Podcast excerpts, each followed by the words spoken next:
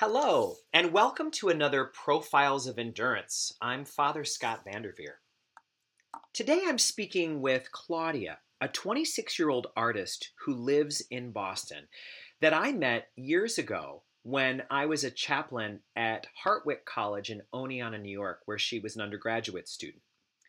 It was at that college where she became friends with a male student who she got to know very well and grew in a depth of friendship that brought a lot of joy to her life. Eventually, the friendship turned into a romance, but that did not bode well for the future of their connection with one another. She is here to talk with us today about what it feels like when a relationship goes bad, when abuse and manipulation find their way into a dynamic between two people who are supposed to love each other and what we can do in our own lives when we see those warning signs coming up. Claudia, thank you so much for joining us here today. I'm so grateful to have this time to reconnect with you and introduce you to the listeners of this podcast. And maybe a great way to get to know you a little bit would be to hear about your childhood and and your growing up. What was what and where and how was your growing up like? Um, okay. Well, I'm excited to be here. By the way, I'm very thrilled about this. Um, I uh, so I grew up in Boston, Massachusetts. Um, I went. So I so I have I you know my mom she um, she's a physician. My dad has had many different roles that he's filled, uh, a lot of different job experience.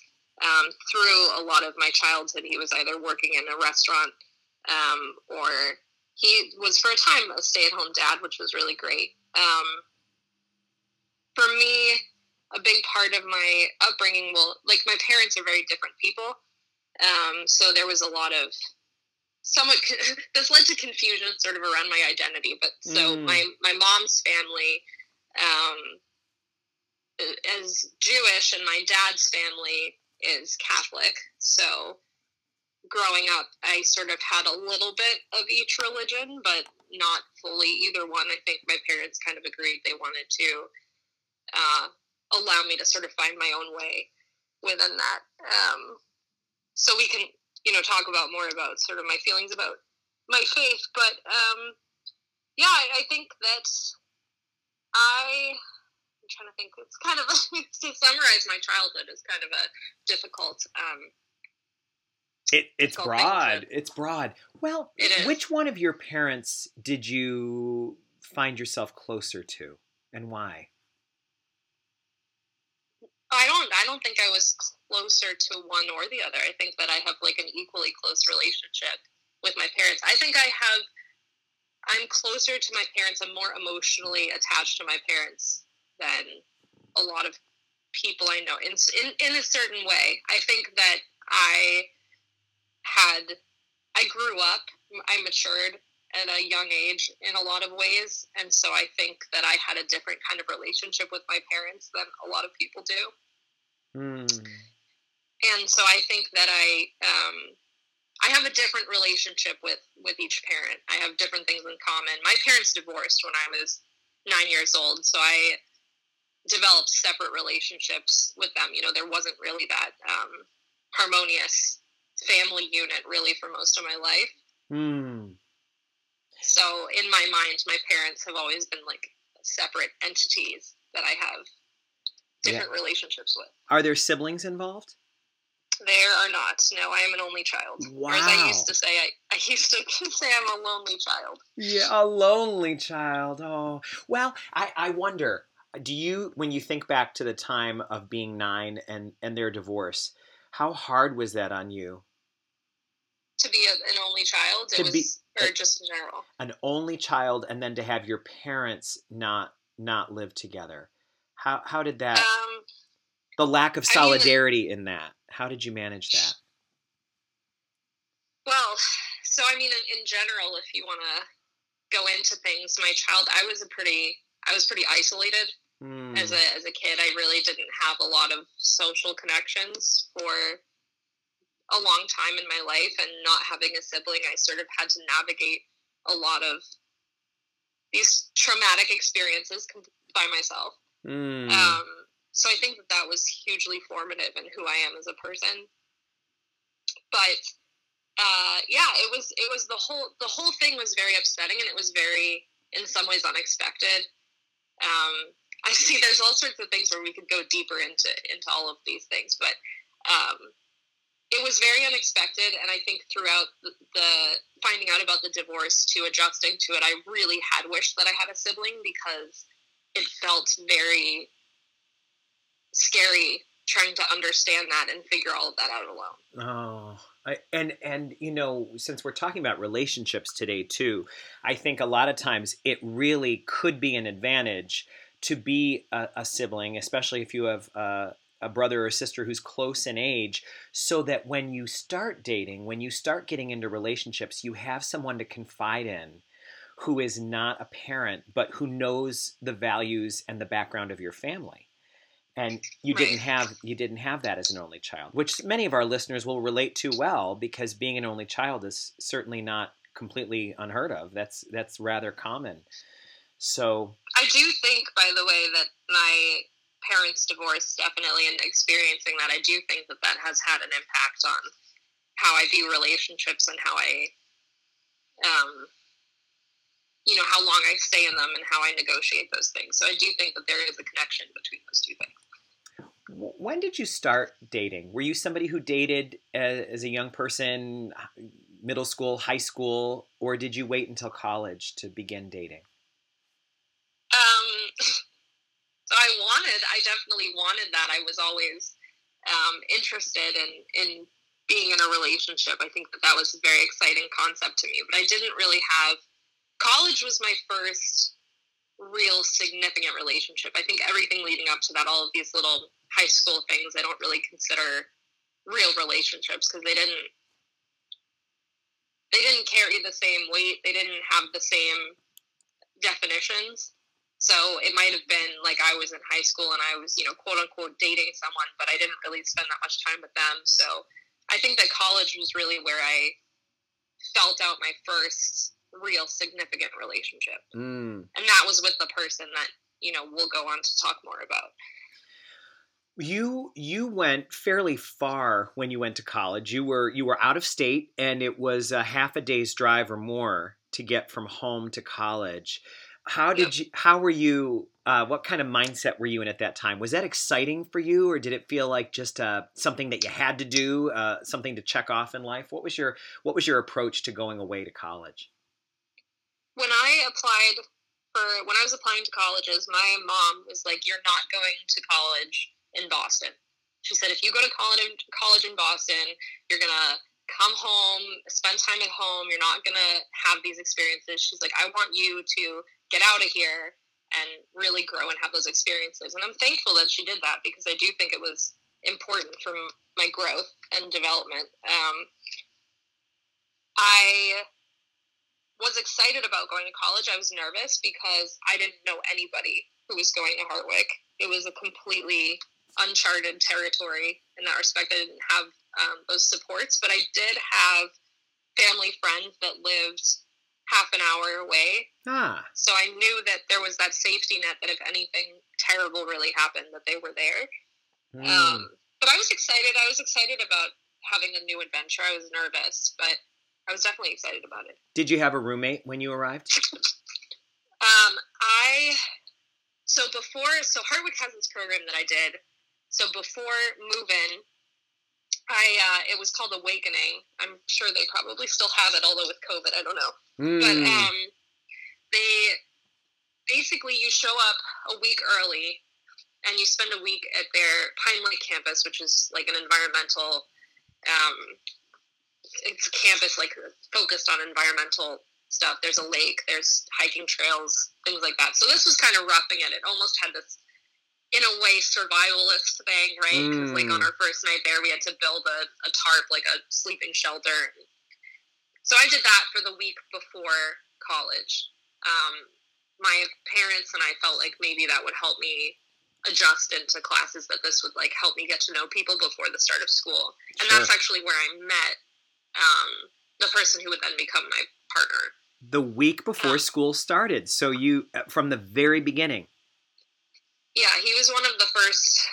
Well, I guess I didn't meet him like the first day, but I met him a couple days in. Um, he was not in the same group of people that I was, so I didn't see him as much as I did the people that were in my assigned group. But I, yeah, I still remember the first interaction I ever had with him very clearly. Um, but he was this like fun person. He was just hanging around. He actually reminded me of a friend that I'd had from home, so I think that was part of my draw to him. Um, and then when we went to when we started when we moved in and started at Hartwick, he and I continued the friendship there, and we spent a lot of time together. So we became very close friends my mm. first semester of freshman mm. year. And then that friendship really, really endured. I mean, you. It sounds like was it was it a friendship the entire first year? Um. So he made it pretty clear that he was interested in me romantically very early on. I mm. think like October, late September of that year. So it was very early on, and I was very clear that that was not something I was interested in. Um, I really liked him as a person. I didn't feel like I wanted a romantic relationship with him. Mm. Um, so I was not looking for that, and I was very clear about that. I said, "This is not something that I want with you." And if that's if we can't be friends because of that, I understand. But like, I need to have these boundaries um, I had had previous relationships that were not, you know, my high school relationships. Well, I don't call them like significant relationships. There were things about them emotionally that didn't were not good for me. Mm. And I think that a lot of people in my life were saying like, "Oh, why aren't you dating this guy at college?" And I'd say, well, I just don't really feel like it's the right thing. And they would say, oh, but he's so good to you and he's so nice to you. He treats you so well. You've been with these people or been involved with these people who aren't nice to you, you should be with this guy because he's demonstrating to you that he can treat you really well and he respects you and loves you and yada yada. Mm.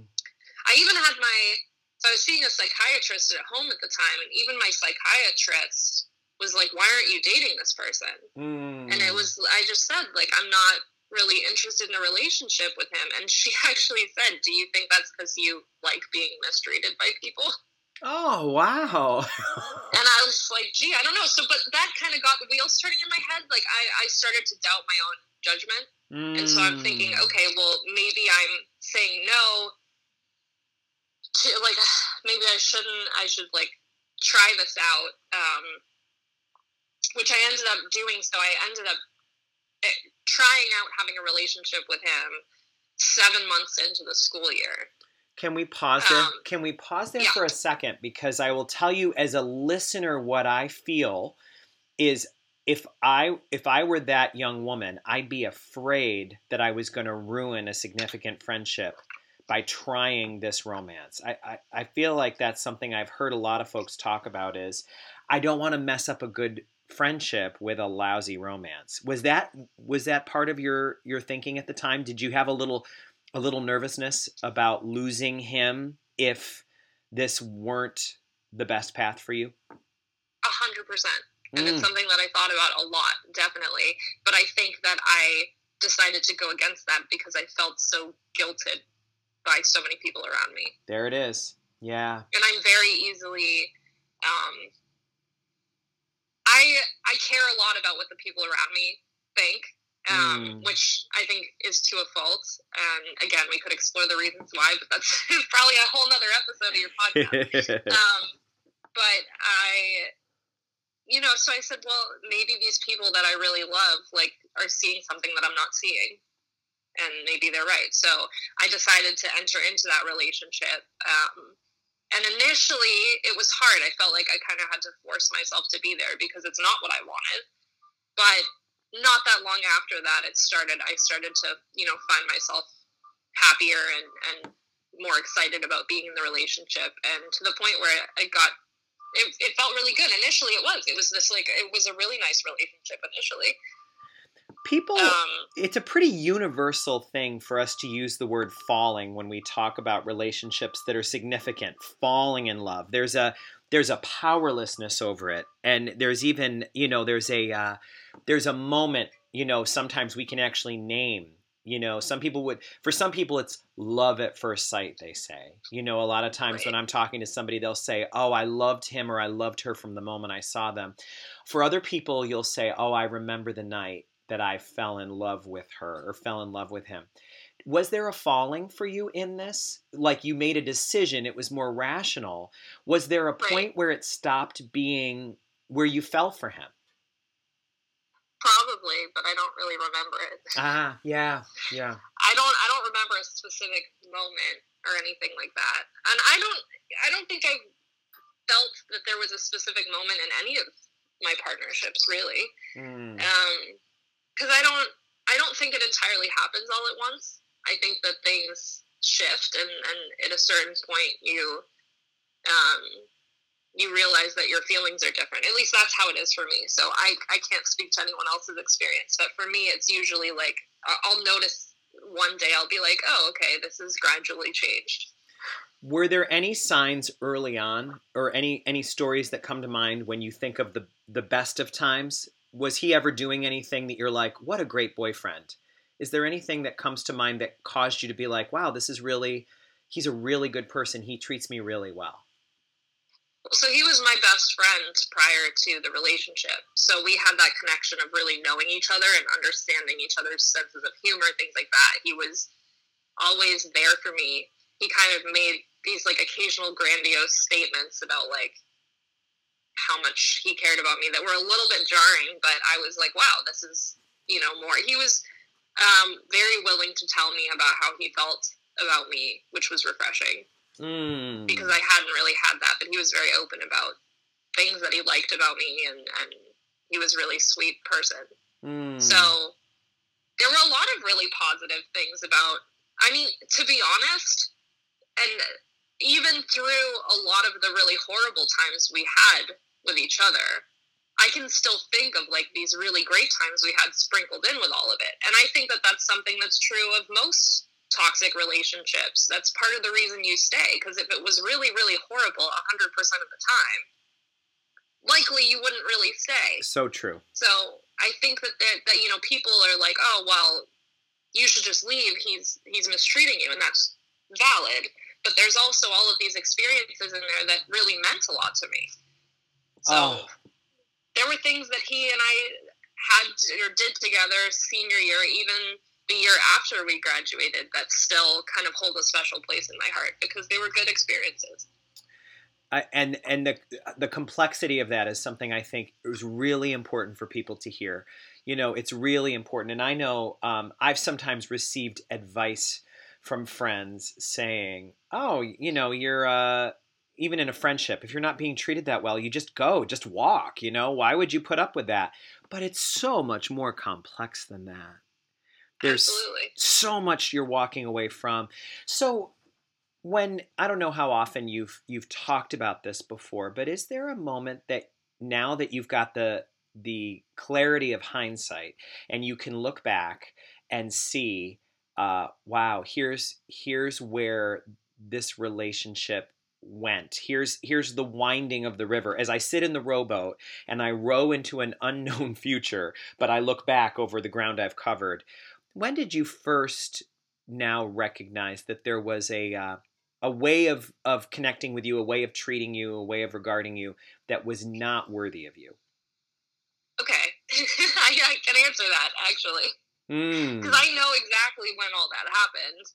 Well, so we started having problems um, because I felt like he had an expectation a lot of the time that I would pay for him for things. So that was like one of the first things. There was kind of a money issue Ah, um, because I was willing to be giving sometimes financially, but he really wasn't willing to be that way for me. mm. And I remember one instance where he came to visit me and he expected, you know, my family to pay for all this stuff. And I said to him, I said, you know, that's not really, you shouldn't really have this expectation. Why are you acting like that? And he said to me, well, your mom's a doctor. She can afford it. I was like, wow, okay. wow. bold. Um, so I think that the relationship. So you want to. So here's like the the closure thing. There's a lot of weirdness in this, but we had this really close relationship, and then the school year ended, and we both went home for the summer, and we didn't live in the same state, so we really didn't see each other very much over the summer. Mm. But here's here's this person that aggressively pursued a relationship with me, and then was very like verbal about loving me and wanting to be with me and everything about that, right? And then summer comes, and slowly like the communication kind of dwindles, Ooh. right? So he calls me every day, but he's not really, it doesn't seem like he's really listening or interested in anything that I'm saying. And I'm starting to feel like what's happening. It seems like Mm. he's just completely lost interest in me. Mm. So our birthdays were both over the summer, and I was trying to plan something where I was going to come visit him for his birthday. And I had reached out to some of the people at his he lived that I knew were his friends, and I said, "Hey, let's like put something together and surprise him because I'm really into stuff like that." Aw. And um, I told him that I was going to come visit, and um, I said, "Okay, well, I, you know, I'm going to take a four and a half or five hour bus. Can you pick me up here?" And initially he said yes, and I said okay. So I bought the bus tickets, and then he told me after, "I'm not going to be able to pick you up." And I said, "Well, that's a problem." oh. And he Oh. said, "Well, either deal with it or like don't come," you know. And I was like, "Okay." And so I was trying to figure out what to do, but I didn't feel comfortable trying to navigate a, a place that I wasn't familiar with. Um, and then he was sort of like, "You know what? I think it's best if you don't come, and I think it's best if we're not together anymore." Wow. and you know stuff like that so it you know we kind of that was kind of the end of the relationship and then he really just stopped speaking to me and so i was confused because i'm like this is someone who tried so hard he was so adamant about pursuing this relationship and we had this love together so why all of a sudden it's just dwindled and disappeared Oh. um, and then when I saw him again the following September when we all got back to campus, like he was, I will say that for the remainder of the time that I knew him, he was never the person that I knew freshman year ever again. Oh. That that sweetness of the beginning of things and the the things that made you enjoy him as a friend, they weren't Right, they weren't there. right. So each year was kind of different. Our dynamic was kind of different. Do you So sophomore year, I got back. So I came back to school, and I was very confused and very upset. And I thought, you know, we were going to figure things out together now that we're in the same place. And so I was really shocked when immediately when I got back to school, he was pursuing somebody else. Oh. Um, and I was just devastated because I didn't feel like there was any closure about our relationship ending. I was like, well, what, what happened? you know? Um, but he was really like clearly very interested in this other, um, other woman, and they were together, hanging out together. I don't think they weren't in a relationship, but they were spending time together all the time, and like at like crazy hours of the night because she lived in my dorm building. So like I would come out to get water in the middle of the night, and it would be like three in the morning, and she and him would be laughing together, having a great time in the lounge or something. So Oh, that's so torturous. painful. So painful. Yeah, that was a really really hard time. Um, and it's funny because as I'm saying this to you, I'm looking at my mug that I have my tea in, and it's all pictures of me and this girl because she's actually not my closest friend. Wow. Wow. Wow. Wow. Right. So And she's not currently with him. no, she so she she spent time with him, but she never had a um, romantic, real romantic relationship with him. No. I see. actually so i so i had to go start going to counseling at school. My academic advisor made me go because i was just so depressed. Mm. and the counselor gave me this piece of really horrible advice. The counselor said well you should go confront this girl and find out what she wants from him and tell her how you feel which i do i thought at the time was terrible advice Oh, we're cringing. Is everybody out there cringing right now? That is such hard. Right. Go right into the matter of this so that everyone will be able to say, "Uh, this is none of your business. well Oh, she did right she doesn't owe me anything right. why why would she have to answer any of that? But I was so depressed that I was like, you know what? I'll do it. If it'll help. Right. Oh. so I did. So that is what I did. So I went to talk to her, and she and I talk a lot about this moment because it was a big thing for both of us, this conversation we had. Mm. But she had told me that, you know, like, I didn't realize there was all this stuff going on with you and him, and, like, why don't the three of us hang out? Mm. And so we mm. started doing that. And he was very resentful of that initially. He was really angry at me. Um, and he started lashing out at me around that time. Um, and then, you know, she and I became pretty close friends. But she also, I think he quickly realized that he wasn't going to end up getting a, the relationship he wanted with her. And I think at that point he decided that to like explore things with me again after that. How did how did his coming back around work out? What was what was that like? Well, I wanted to get back together with him because I was still confused and heartbroken. Mm. So I hmm. was really pushing for that, and I think at a certain point he kind of gave in, and then we had to try to redefine what we were because he didn't want to be in a committed relationship. He didn't want to call it a relationship. Can you put but, can you put words to the self talk that that you were experiencing? Because I think a lot of us recognize that sometimes we if we look back at the past we have felt wrongly that we couldn't survive without another person. And that we we really we really believed that we needed them for our well-being. Can you can you go back to what that claudia was saying to herself about why it was worth um, humbling oneself to say i know i know you're not sure if you want to be with me but i really want to be with you so let's see if we can make this work yeah um, so i think that there was a part of me that was really clinging to the friendship that I'd had with him mm. and the person that I had gotten to know. And I felt like I thought that I was like, well, maybe he's going through something or something happened over the summer that I'm not aware of that caused this change. And, and he, if I'm just stay by him and support him, then we'll find that relationship with each other again. Yes. Yes. So I think that that was a big part of it. I wasn't willing to accept that, like, no, he's not that person anymore. You just need to move on. The other thing is, as you know, Hartwick is an incredibly small school. Sure.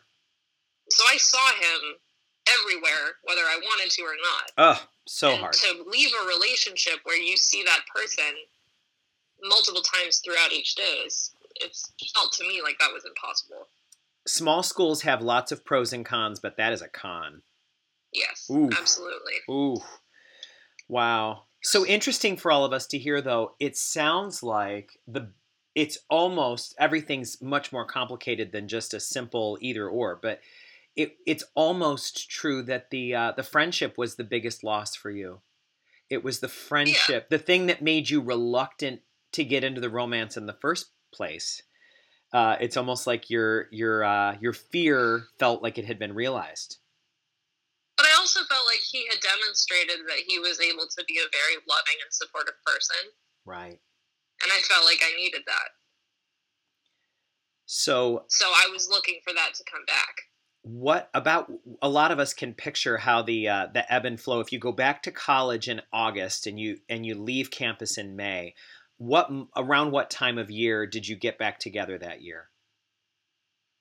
Um October, November. October, November. End of very end of October. So you but had again, like for him, he didn't want to define it as like being exclusively in a relationship together. Yeah. I think for him, he was looking at it from the standpoint of like a friends with benefits thing. I see. Um, which I, you know, I didn't know what was going to happen or what, you know, I just wanted to be close to him and to spend time with him. Yes, yes, yes. What in this phase you said every year had a different quality, kind of a different character. What was right. what was his poor treatment of you like this year? Uh it was kind of crazy. I mean, I just remember that he had these um like kind of outbursts occasionally. But he had some like health stuff going on too that I think contributed to that stuff happening. Mm. But he would like all of a sudden sometimes just yell at me and say some like really awful things. Mm. Conveniently, there was nobody around when that was happening, so. Mm-hmm. Mm-hmm. Um, but yeah, but then you know he would he would have these like outbursts at me and say all these awful things and yell at me, and then show up later at my door apologetic and Mm. feeling really bad. Mm-hmm. So yeah, I mean sophomore year was a lot of that. Um, but I felt like by the end of sophomore year, he and I had kind of a good thing together because we it felt like more solidified. And I was friends with this other girl, so I wasn't feeling insecure about that. And I had a friend group because I'd met a lot of people through her, so there was like this bigger friend group. And um, I decided to apply for a study abroad program for the fall of my junior year, so I wasn't going to be on campus. And I was really excited about it, but also, you know, had mixed feelings about leaving. Oh, sure. And he was really supportive of me going, and he, you know, I was saying, like, I'm worried about how this is going to affect things between us. And he was like, don't worry about it. I wouldn't meet anyone else. Like, I'll be here, you know, all that stuff. Mm. So then junior year, I went. I spent my fall semester in California, and he kind of cut me off midsummer because that's sort of what he did sometimes during the summer. He would just disappear, Mm. not- not be communicative for months at a time. So he kind of disappeared, and I was like, okay. And then we reestablished communication at a certain point in that fall. And he had said, you know, I had said, you know, like, well, I miss you a lot, and should I come back to see you for some weekend? And he said that he would like that. And I said, okay, well, let me tell you what I'm thinking because I want to make sure that you have a free schedule and we can spend time together. Mm. So he said, okay. So we figured out a weekend.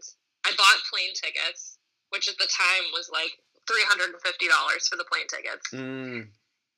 Um, I flew back to Boston because there was no direct flight to Oneonta. Sure. Um, I had both my parents leave work early on a Friday. I was supposed to go up and see him on a Saturday, but I went up Friday. I had both my parents get out of work early and drive me the four and a half hour drive. So they had both had to like get hotel rooms and stuff. mm. Um, there was a lot involved in making this happen. Yes. Um, I show up on Friday night and he was shocked to see me because he wasn't expecting me until Saturday. Uh huh. And he was kind of awkward and whatever. And so we had this like reunion where, but I realized not that far into my getting there that he was in a romantic relationship with someone I had been friends with and no one had told me. Oh. So I realized that when I got there, and then I found out also that he had made plans to be away Saturday, like all day Saturday and then some Sunday with this girl, Knowing you were coming. knowing that I was going to be there. So his plan was, I think, that I was going to get there and then he wasn't going to actually be there. What? I don't think I would have seen him unless I had gone. I think the only reason I did see him was that I got there Friday night instead of Saturday. What was going on inside of you? I mean, I was devastated. oh, Yeah, it was one of the worst like weekends of my life. I cannot imagine. Did how much did you share with your parents or cover up from your parents about this? Oh, I told them everything, and they were disgusted by it. And the other thing that was horrible too was this woman that he was in the relationship with. I'd been writing her letters while I was in California because she was my friend, Oh. and so I she never I like all of that was hidden from me. Oh my god. So it was a huge betrayal. I didn't know how to process that or anything. And so I went back to California. I mean, I drove back home and went back to California. And it was just having to deal with the heartbreak of knowing that he was with somebody else and everything was horrible. Absolute heartbreak. Absolute. Right. What? Hmm. I mean, there's more. That should have been the end of everything, but it wasn't. yeah I, I i hear you i hear you and i guess this is where i think a lot of our listeners feel are thinking of their own stories right now and they are wincing because i think one of the bits of healing that is so important and so difficult is to forgive our earlier selves to forgive that young woman for not letting that be the end. What is that? What is that like in your case? I, I talk to a lot of folks who have this, where we're, we're all trying to forgive ourselves for our earlier choices that didn't didn't that dishonored us, that did not bring honor to us. You deserved better than that. How do you process right. that? What has processing that been like? Um, I think for a time I was really angry at myself that I stayed in such an unhealthy and not okay relationship for such a long time. Mm. But I think that I have grown to have more forgiveness of myself, and I recognize there were other things that were positive mm. that I mm. was able to do because of the being in the relationship. Yes. Um, and so in that way, I don't. It's like I regret it and I don't, right? Because I don't regret it because I was able to have these other experiences, and it was a learning experience for me um, and I think I needed a lot of the really positive things that I got from the relationship at the time. That being said, I also, part of me wishes that I had used the time that I was there to explore other things that college had to offer for me and other mm. friendships instead of investing all of my time into the relationship.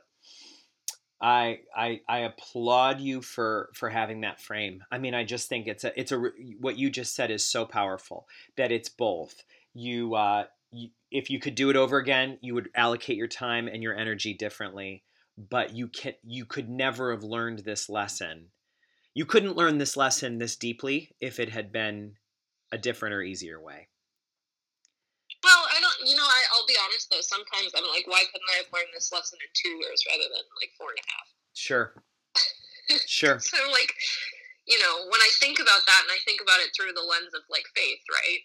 Um, you know, why I under so I'm, I sometimes I'm like, okay, well, this happened to me because for the most part, I like to think that things happen for a reason. So if this happened to me, you know, it was important for my growth, right? But then mm. I'm like, you know, but why did this have to happen to me for such a long period of time? Mm-hmm. I that's where like I question it. Were you now you were raised with tastes of your mom's Jewish faith, tastes of your dad's Catholic faith. You you had told me though that you were never baptized in in a religion. I wasn't. No, so, I was never. I mean, in, so in Judaism, right? They don't do baptism, so it wasn't right. anything like that. I never was bat mitzvah uh, or anything like that, and then no, I wasn't baptized either. I think my parents kind of didn't want to to have that um, as part of my childhood because they wanted me to sort of grow up and make my own choices was talking to God part of this time in your life going through this relationship? It wasn't anything that anyone taught me to do, but mm. it's something that I started doing by myself anyway. Mm. And I think that I realized that I wasn't I didn't really identify with the Jewish religion. I, I keep it in my life because it's something that's very traditional and mm. has other meanings to my family. Yes. Um, my family members, like my grandfather and my family members, um, escaped Germany during the Holocaust because they were Jews living in Germany. So I think that there's a lot of emphasis on keeping the tradition alive in my family. Yes. But personally, I feel a lot more that I identify a lot more with my Catholic faith. Yeah, which which is fascinating and i think a lot of our i think a lot of our listeners know what it is like to have been raised with two different traditions pulling on them. Maybe maybe not quite as different as as uh, as Jewish and Catholic, although the overlaps there are many. A lot of us talk about the cultural overlaps between Judaism and Catholicism, but but from religious structure standpoint, they are different religions. You know, they're not just different denominations; they're related religions, very closely related. They uh, Christianity can't live without Judaism, but uh, but they are different. So that's it's a fascinating fascinating thing. So now you you brought us to a point where you could have gotten off of the ride so to speak but you were not you didn't. You weren't you weren't ready yet. You didn't at that time know that you had no crystal ball. So you uh, you went back to california brokenhearted. Help us understand where where the relationship went from there. You were you were midway through your time in California and then had to return to yeah. campus? Right. So for the remainder of my time in California, he and I didn't have any communication with each other. There was no apology. Um, there was no apology. No, uh, no scene where he was like, "Claudia, please, I'm sorry. I can explain everything." No. Right. No, I don't think. No, that didn't happen for any of it. Yeah. Any of the things that really. I mean, no. So I, uh, I got back to campus, and then he wasn't. He wasn't there um, for the January semester. Mm. Um, so I really didn't see him, and I was trying to move forward. And then when he came back and we saw each other again, I think that things kind of fell back into where they were. But like I, I mean, I was uh, genuinely really in love with him, and as much as I didn't want to be with him anymore, on a lot of respects, even like seeing him, there was just this really powerful emotional response in seeing his face. There was this magnetism there. Yes. I think a lot of people listening can relate to that. That's exactly right. That's exactly right. My brain knew that it wasn't the right thing, but like my heart was like overpowering that and like, no, this is what I want. And I was totally, um, I'm trying to think of the word that I'm looking for I totally surrendered myself to this emotional need because it just felt so overwhelming. Yes, yes. Well, and you know what what that makes me think of is that I've heard some relationship experts. I heard a, a TED talk where Guy Winch, a psychologist who uh, who's written a book on on breakups, actually called "How to Fix a Broken Heart," he said that there is a big uh, movement in in the field of psychology to describe what you're describing as as addiction you know right. i wonder did can you relate to that do you feel like you know how when someone says i really an alcoholic says I, I can't drink this is ruining my life i've got two duis or i've got this but there's a compulsion um, the food addict who who goes to eat even though they're full and and and knows that it's harmful did it feel like there was are you describing what feels a bit like an addictive pull to him? Does that resonate? I absolutely think that. I've I've never, thankfully, had any sort of substance um, abuse problems in my life, but this is what I imagine that feels like. Oh. Because it, that is that's how I would have described it. it. I felt like I even felt like withdrawal from if there were there was a day where I didn't see him. I felt physical emotional withdrawal from that. There it is. Yeah, absolutely. I do. I 100% think it's like the same kind of brain wiring. I think you can get addicted to people. Uh, that's been my experience too. And I would say, as a priest, I've heard so many people share this. They might not have the words for it, but yeah, it's it's nice to hear that. And for anybody who's interested in following up on this, the name of the author is Guy Winch, and his book is called How to Fix a Broken Heart. And his TED Talks are, are really helpful to just understand this dynamic. I think I think uh, it won't be too long in the future where we'll be talking about um, unhealthy love much more this way as an addiction. Um, yeah. So I, I well, there's adrenaline. Oh, I'm sorry, I didn't mean to interrupt you. I, no. There's like an adrenaline rush too. Yes. Yeah. Like it's like there's a very um, physiological response to, to things like that. When you see that person's face or when you're with them there is like an adrenaline that comes through you that's like can be like ecstasy. Absolutely. Absolutely. I abs and i'm i don't pretend to be a scientist but i uh, i think adrenaline is the exact uh, description. It, it those of us who know what it feels like to have an adrenaline rush but i'm also tempted to say now that we're becoming a little more adept in in the language of psychology and um, neuroscience uh, that there's like a dopamine hit. You know, we mm-hmm. we get that that pleasure center of the brain gets touched by to see that face. And you know what I think is interesting? Don't you think so many of the cheesy love songs make sense to you in those moments too? You know, the first time ever I saw your face. You know, it's true. it's so yeah. true. A person, one look can uh, can can initiate a chemical response that, that makes you feel unfree, makes you yeah. feel unfree. Absolutely, and you get you get addicted to the highs and the lows of toxic relationships. Oh, when you think of when you think of some of the moments where he was the least respectful, what are some mm-hmm. of the mm-hmm. things that come to mind that you haven't shared yet? You've shared a lot, but but there I'm sure there's other things that uh, maybe our listeners could relate to uh, that he did that feel like you look back and you say, what disrespect, what toxicity? Well, I knew it at the time.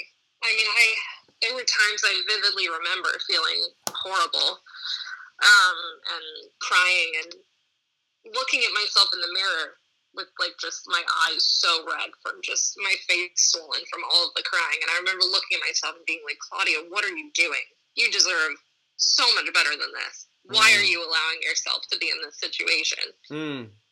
So I had a lot of that at the time. But I really genuinely felt like I couldn't leave. Mm-hmm. And I think that like a lot of people don't under nobody understands that when you're in those situations unless you've been in them because I had so many friends and family members begging me to like not be with this person anymore. But I didn't feel like I it didn't feel like I really had a choice. Yes. I felt like I was very trapped and very stuck and I didn't know how to get out of it. Um, and so that's that. Yeah, there was just a lot there that I, as much as I want, I knew it was a problem. I wasn't operating under the assumption that it was okay. I knew that a lot of it was not okay and it was a problem. I just didn't know how I was going to get myself out of it. Uh, I think we feel it. We feel it, and and you know there are a number of you listening, I'm sure, who are in there right now, and you are uh, feeling a little bit um, indicted, a little bit caught, that uh, the things being said are just hitting a little too close to home. And maybe the best thing for you to know right now is just that you're not alone. Just that you're not alone. That um, there are others who have been exactly where you are and they have found their way out of it. And they have found their way to a life worth living beyond it. And it's important to just know that wherever you are, it it it's it is temporary. It is temporary. It might be a long journey. It might be four years, but um, but it will pass. All things pass, and it will. There was a lot of negativity. Um, I think that he really, at a lot of times, brought out the worst parts of me. I think that came from a lot of the hurt and the insecurity that was associated with the mistreatment but I genuinely believed a lot of things about myself from that relationship that I was a certain way, that I was overbearing, that I was distrusting, that I was too, I snooped too much, or I, I you know, things like that, but I was too curious, mm. or, um, and I walked out of that thinking that I had a lot of work to do on myself, that I was a toxic partner. And I just want to say that after having a relationship, after that, it was really eye opening to me that I actually wasn't any of those things. Mm. It was it was really shocking to be in another relationship and say, wait, well, if I'm in an environment where I trust the person that I'm with and I don't feel like I have these things to worry about or to be afraid of, then I'm not like that at all. Amazing. Amazing. And so I think that that's an important thing to say because I think that a lot of people who are in toxic relationships are going to internalize a lot of things or believe things about themselves that really, when you're extricated from that situation, you might find that you're not like that at all. Absolutely. Absolutely. That is that is so important I think in in all of our relationships, especially the toxic ones, but to recognize um especially for those of us since we since we all have flaws and defects that we need to be able to say even if some of the things that you say about me are true i am more than what than those things. I am more than that. I am more than the worst thing i've ever done or i'm more than the parts of myself that aren't you know yet fully mature. But on top of it there are people that will, as you're saying, will lie to us about ourselves to destabilize us, to to make us feel uh, off our game, to uh, to make maybe to make themselves feel better, um, and not everything people tell us is true. But I think you fall into certain behaviors in environments, right? In extreme environments. Amen. So some of those things at the time, I think, probably were true. I think that I, I there were times when I was a toxic partner in that relationship as well, and I take full responsibility for that. Yeah. But I'm I I think that being in a in a different environment, in a more loving and trusting environment, I found that I was not my inclination to behave in those ways, and I think that that's an important thing to recognize. Be- beautiful, beautiful. You said it. You said it so clearly and so beautifully. I, I, I feel it in my own looking back at my own life as well. Yeah, absolutely, absolutely. It reminds me of a poster I saw when I was teaching high school that said uh, it was in the nurse's office, and it said, "No one can expect healthy fish who've been swimming in a polluted stream." You know that the, when we're in I a like t- that. well, yeah, doesn't it feel fair? If, if we Yeah. are if we're swimming in a, in toxicity, some of it is we're going to imbibe it and it is going to affect us. But when we when we get rescued from that toxicity and placed in a healthier environment, we realize that's not who I am. But I imbibed the toxicity in the stream that I was swimming in. Given where you are right now, if there was a college student who was telling you this story, knowing that we're powerless to change other people's behavior or make their decisions for them, what kind of advice would you give to to the college student listening to this right now who's right where you're talking about? I think the thing that I tell people when I speak to people who are in these relationships that are toxic and they know that it's not right, um, whatever, whenever I speak to someone like that, the, the first thing that I say is that you're the only person who can decide when to leave and, and how to do that because I think it's very common to have all of your loved ones in those situations being like, you have to get out of this. And it makes you feel bad because you know that that's true and you know that they care about you and you know you should leave and you just feel like you can't. But you're the person who has to decide when that time is. And nobody can choose that for you. Right. Because if people tell you, hey, like it's time for you to leave, you need to leave the relationship and you try to leave that relationship, but you're not ready or you're not in that place, like it's, it doesn't work. Yeah. And so I struggled so much with that, and it became so much about like, okay, I'm gonna move on from this when I'm ready to. yes. And I think that that's tr- that was true of my previous partnership as well.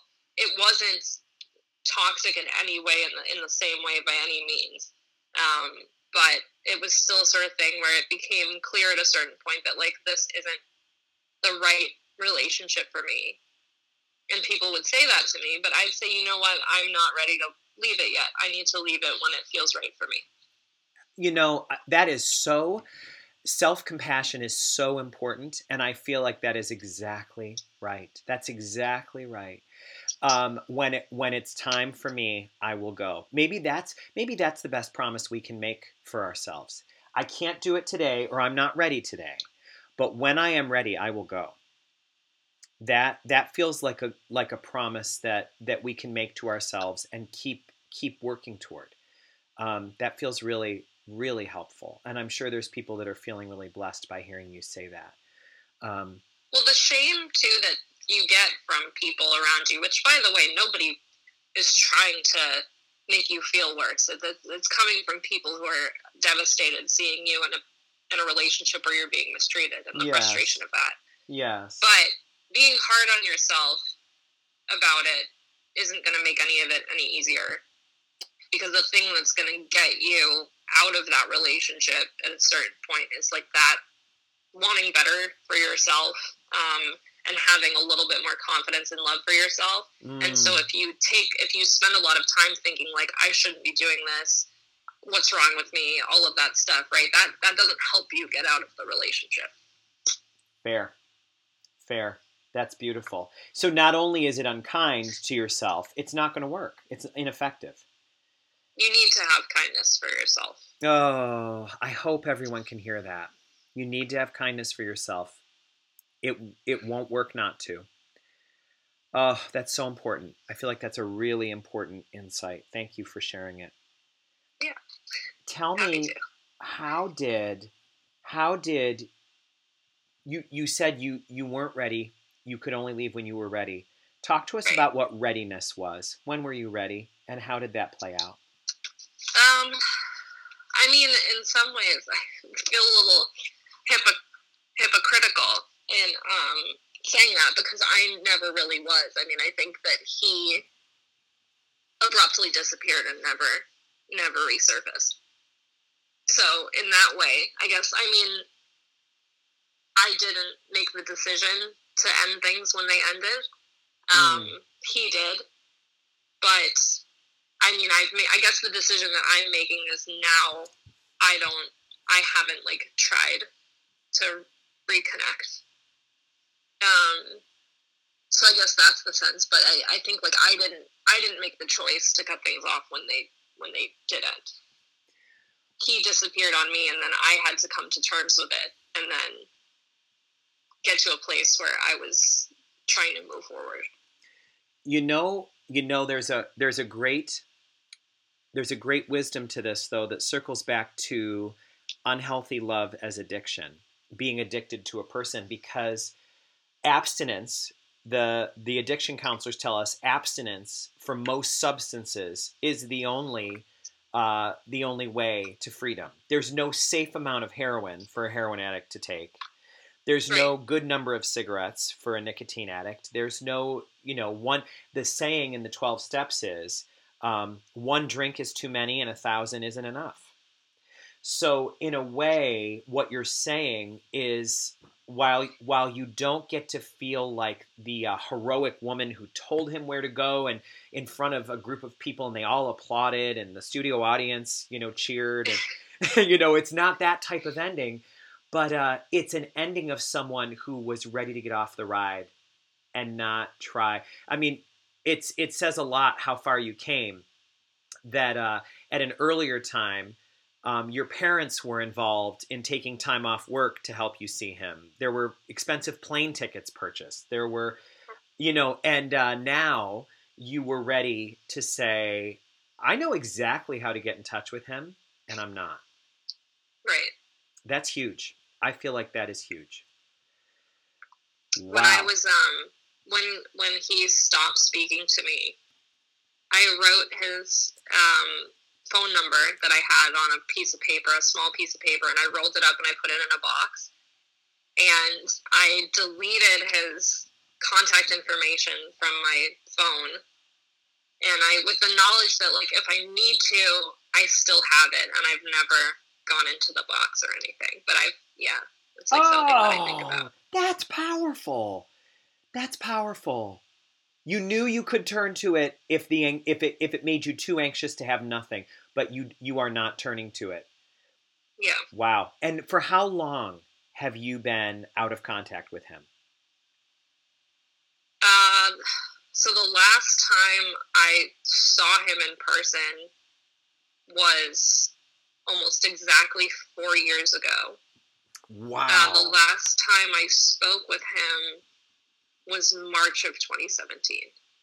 Wow. So it's been a while. You know, it might be helpful for you, for our listeners to hear, though. You you have shared with me what his last words to you were. In March of 2017, you were talking, and he said yeah. he, he had to go briefly, right? yeah, yeah, yeah. We were having a actually like a really delightful conversation. It was one of the good moments in my memory um, we were having a really good conversation, and he said, "Hey, like, I actually have to go right now. Can I call you back in like an hour?" I said, "Yeah, of course. You know, that's fine." Um, and not only did he never call me back, but yeah, so he didn't call me back. So I tried calling him, no answer. I tried texting him. Um, you know, at that time we were used Snapchat a lot to communicate, so I sent him like Snapchats, and he never responded. And so like a month went by and he just didn't respond to anything and it was like okay i guess that's it i will say this though I, I that is that is so dishonorable of him it is so cowardly however it is exactly what uh, we hear is is common in in the age of uh, social media and digital communication that's called ghosting yeah he ghosted he ghosted. You know, for those who don't know that term, you disappear like a ghost. And there's no excuse for it. There's no, it doesn't make sense. It's not, you would never just, you know, if you were physically in proximity to somebody, you could never get away with it. They'd be like, are you, right. are you giving me the silent treatment? Um, right. It would look childish, but in, in in the digital world, it leaves the person with just absolutely nothing to go on. Wild. Yeah, so I didn't know. I was I just was very confused. Um, I suspect that he was with someone else. Mm. Um, I think for the last for the final years that we were involved with each other, I think he was with somebody else at the same time. Even when we were like intimately together and physically together, I think he was seeing somebody else at the same time. How So, how do you forgive? sorry, were- I was just going to ask how how do you feel about him now? Is forgiveness a word that that applies here? no. I wish it was. Um, I would like to be one of those people that can do that. I no, I can't. I mean, I have. It depends on the day. I have different feelings. There's sometimes, and I I hate to admit this because I don't want to, but there are times that I miss him because there were really special things that we had together that I miss, yes. and those things are still present in my mind. So I miss those things. There are times when I want to send him a message and find out how he's doing. I have no idea what happened to him. Right. I have no connection to him anymore because he doesn't talk to any anybody from school anymore at all. So no one knows what happened to him, and I'm very curious about those things. And there, yeah, absolutely, there are times I still want to talk to him. There are other times where I think about it, and it, I'm just so filled with rage that I'm just like furiously angry. Oh. So when I think about all of the things that I would like to say to him, because there's so much that I want to say, yes. um, it would be like a, a 50 page letter, you know, of like all different kinds of emotions in there. But I think it's best for my health to not do that Amen. as much as I want to. But I think part of the having to create my own closure, because I had to, because he didn't give me any. Um, I mean, what I did for a while is I wrote him a lot of letters. I never sent them. But I wrote them whenever I was feeling upset about it. And so I wrote all of these letters. And I think that that was part of the closure. And then, you know, I just like moved on. Does getting in a new relationship help with that?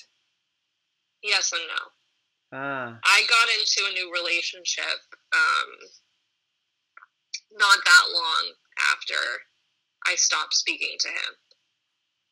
So there were a lot of challenges in that. And this is something that I think is really important to talk about because in all of my reading about toxic relationships, I feel like the emphasis on the articles is about recognizing the signs of abuse and how to extricate yourself. But none of the stuff that I looked at touched on the aftermath of like what happens once you've left. Mm. And there is an adjustment. It's a huge adjustment. Mm-hmm. And thankfully the partner that I had after was extremely patient and loving because it was a huge thing for me to to be with someone else after that. Understandably. Understandably. How how did the way you were treated in the in the next relationship shed light on the on that one the previous one that we're speaking about? Um, so my the partner that I had after him, um, he was treated me with a lot more kindness and compassion. But I, it was scary, and I know Mm. that's going to sound confusing, but I was so, um, I had expectations of a certain kind of behavior. So when he didn't display those types of behavior and it was the opposite, I was distrusting and I, I was anxious about it. Is it, yes, it, it's so interesting, but I think it's relatable. You actually um, got to a place where decent, loving, healthy relational uh, dynamics felt strange. Yeah. Oh. Yeah. Do you want me to give the example of where I Yes. of where I really struggled with that? You do, okay. I would love Um, it. I would love it. I think our listeners would love it too. It's generous of you to offer. Sure. I just, you know, I didn't know if you wanted that included, but um, so in my the second half of my junior year, particularly that's when that happened the most. Um, I was with the guy in college, and um, we had had um, intimate times together Mm-hmm. and I would fall asleep, and he would wake me up at like two, three in the morning and tell me to get out. Mm. So- It was like he's like, I don't want you sleeping in the bed. You have to. And so my dorm at the time was pretty far. It was a far walk. and was going to have to walk through multiple empty parking lots in the dark alone in the middle of the night. I was very scared to do that. Mm. Um, so I would sort of say to him, like, I'm scared. And um, so some of the time he would say, well, you can sleep here, but you have to sleep like at the foot of the bed or like on the floor because he didn't want me in the bed with him. Oh. So that was something that I struggled with a lot. Um, so when I got into a new relationship and I had time, that intimate time with my next partner, and he said to me, like I was expecting him to throw me out of the bed, I guess, Mm. and he, but he didn't, and he wanted me to be there, and that was a really hard thing for me to wrap my head around. Mm. it was really hard for me to like accept that like you want me here. You don't want me to leave. And he's like of course i want you here. And i but i was i was distrusting of it. It felt scary to me. Yes. Yes. You know, it feels to me when you say that, when you tell us that story, which is so generous of you to tell, and we we hear that, I think going back to the forgiveness conversation, it feels like it, it's important to recognize that whatever forgiveness would look like, it would never be you saying that that was okay or that you've come to terms with it or he was just doing what was right for him. It, none of that, none of that rings true. It's what happened was absolutely unacceptable. It sounds like in this case, forgiveness means refusing to be bitter about it. You know, it's almost like recognizing that you have no way to punish him. So any kind of um, punishment that you would offer is going to you're going to have to to feel it. I remember hearing one time somebody say unforgiveness is like giving someone a life sentence but you're the jailer. You have to sit in the jail with them to guard them or else they might walk out. And it feels to me like what forgiveness looks like here is never endorsing or saying, oh, poor guy, we'll give him a pass. It is saying, I cannot sit in the dungeon with him that he's created out of this relationship. He created a Yeah. dungeon out of our relationship, but I won't sit there with him in it. I will leave because and and you know the classic thing in the 12 steps they say is um, not forgiving someone who's wronged us is like drinking poison and hoping they'll die. But Yeah. we're the ones, and since you don't have an IV drip, you don't have a pl- you don't have an arm to stick it in other than your own. right I would love. I think there's not a listener here who wouldn't love to go hunt hunt him down and grab his arm, put, roll his sleeve up, and. sl- but uh, but i fa- i'll be honest i fantasize about it I, yeah, yes, i wish that i had no i wish that i didn't hold on to a lot of anger but i think that that's part of the process of like healing i don't think that it happens um, I mean, like I said, it's been four years since I've seen him, and I don't feel entirely healed from the experience. I think it's going to take me a very long time to fully recover from everything. But I think that I've come a long way in the last four years. I think anyone who's been anywhere near your situation, anyone who knows maybe hasn't worn your shoes for as long, but at least tried them on, that we get it. We get it. And, and it sounds like that's the kind of kindness that's needed. This is a great time to apply kindness to ourselves when we're looking at how far we have still to go because it makes sense. It was a long relationship and it was at a tender time. And uh, so the healing will be long. But you know, the other thing I've heard wise people say that I love is just because we're not fully healed doesn't mean we're not healing. You know, it, it's, I think anyone listening to you right now knows that we don't pretend that we know you well or all your struggles. And we've even, we've discussed having another podcast about another life experience you've had that I think could, could bring a lot of hope to our listeners. And we'll, we'll entertain uh, that next podcast um, down the road. But I, but I, I'm tempted to just pause with recognizing that we each of us has to recognize that we're more we're more for us to have survived this far we're more healed than we are broken. You know i don't the fact that you're you're doing as well that you are creating you're an artist and a, and a creative and that you create things and that you have empathy for others and that you're relational and that you have friends and and and romantic relationships you've you've not been crippled by this you're more whole than you are broken well, thank you. That's really nice to hear. I appreciate that a lot. Yeah, I, I'm. I'm glad. I'm glad that I could say it, and I'm glad that you could hear it. And I know that our listeners hear the same. They hear the same. And and I think that's part of our healing for all of us is though we may not be fully healed, it doesn't mean that we're not healing and it doesn't mean that the fact that we're partially broken doesn't take away our wholeness.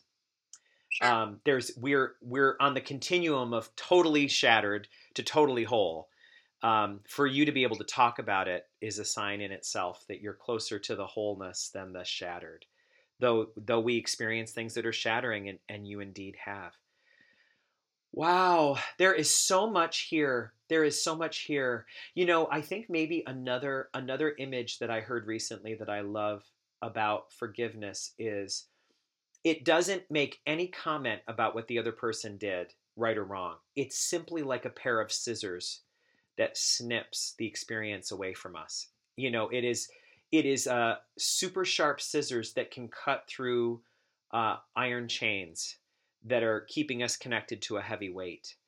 Um, and and I think you know, like you said about healing, I think we move toward forgiveness. I think it's a process. I don't think it's always something that happens on a day. Eh, which is also interesting because you also did not you did not point to a single day that you fell in love that was something yeah. that was hard to discern so that maybe there won't be a single day that you'll be able to point to forgiving but it'll be in time i'll probably come to a realization ah. like someday that i'll be like wow okay i guess i'm not i'm really not bothered by that as much as i used to be. It'll probably be something like that. Ah, i love it. I love it. That's a yeah that's a beautiful form of healing. Cheryl strayed uh, the author who did the the book wild she she talks about how you you you make your way through the days. You crawl through the weeks and you scratch your way through the months and finally one day in the distant future you find yourself sitting on a bench in the sunshine and you throw your head back toward the sun and you realize you know what i'm okay and i thought what a description of healing you just realize one day you're on a bench and you're more okay than you're not. And what a glorious day for us all.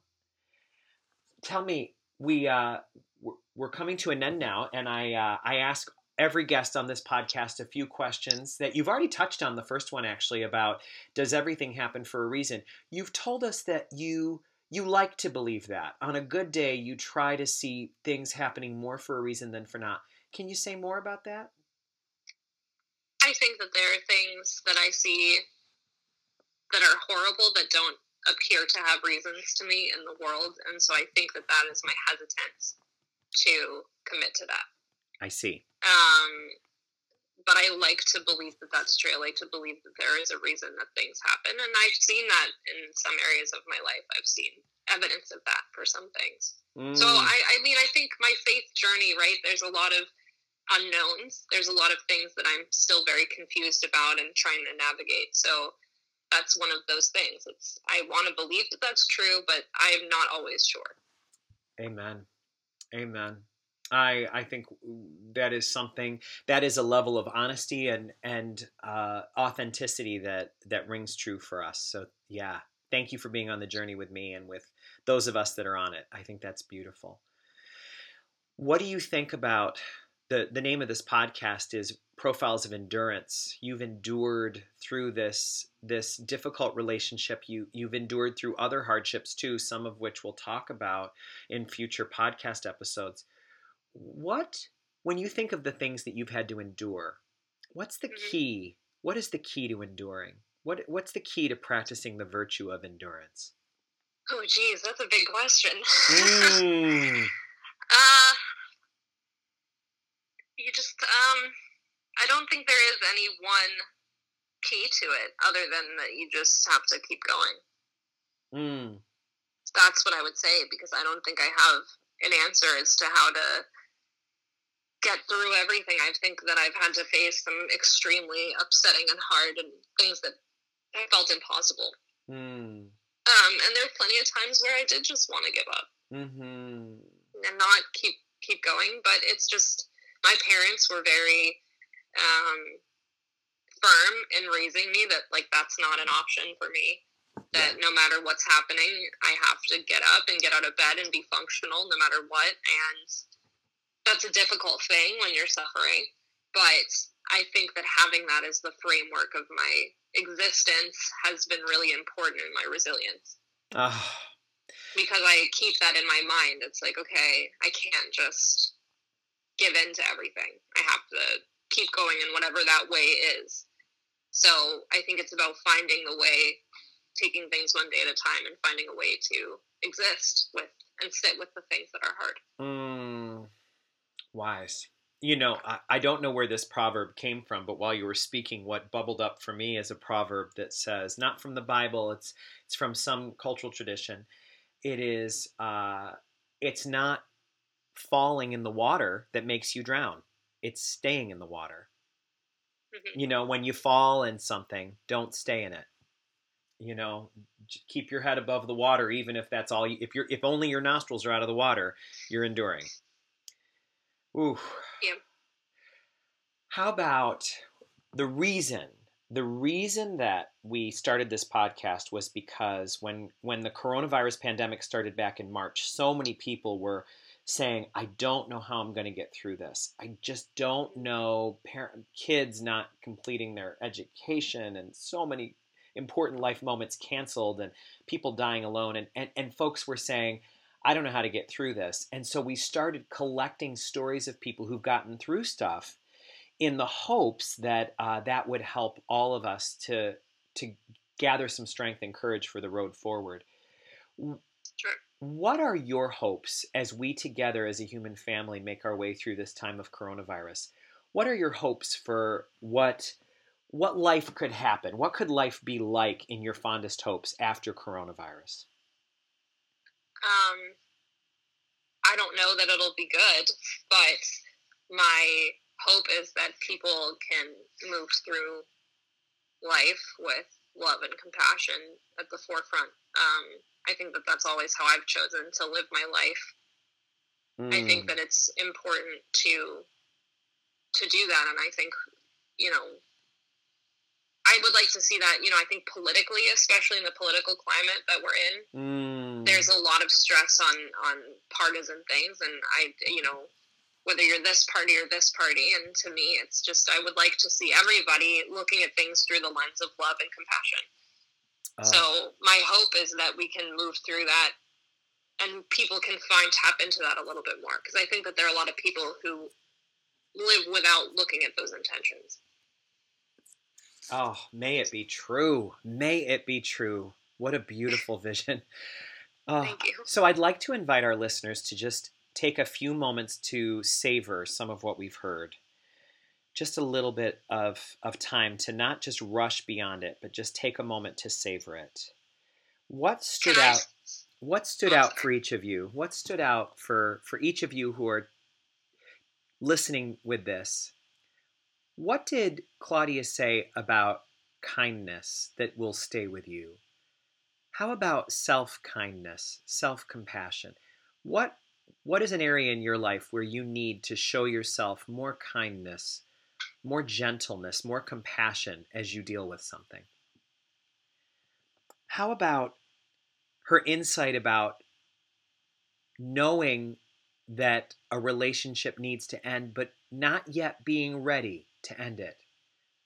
What in your life are you aware of? You've come to the awareness that there'll need to be a shift, but you're not quite yet ready to make that shift. Is there another shift in your life that you've known about for a while, and after listening to this conversation, you feel more ready? Is there anybody who came to mind while you were listening to this conversation? Is there any way you can show them support, recognizing that they can't make a move or go in a direction until they themselves are ready. Do you share Claudia's vision of a world where we look through the lens of love and compassion together? What are you willing to do to make that vision a reality? Claudia, I, I can't thank you enough for, for your sharing today and for the ways that you are are helping each of us to take such an important look at at our relationships and at forgiving ourselves for for what it took to get to where we are today. I thank you so much for this time with us and uh, wish you every blessing on the path forward. Thank you so much. And thank you to all of our listeners. God bless you all.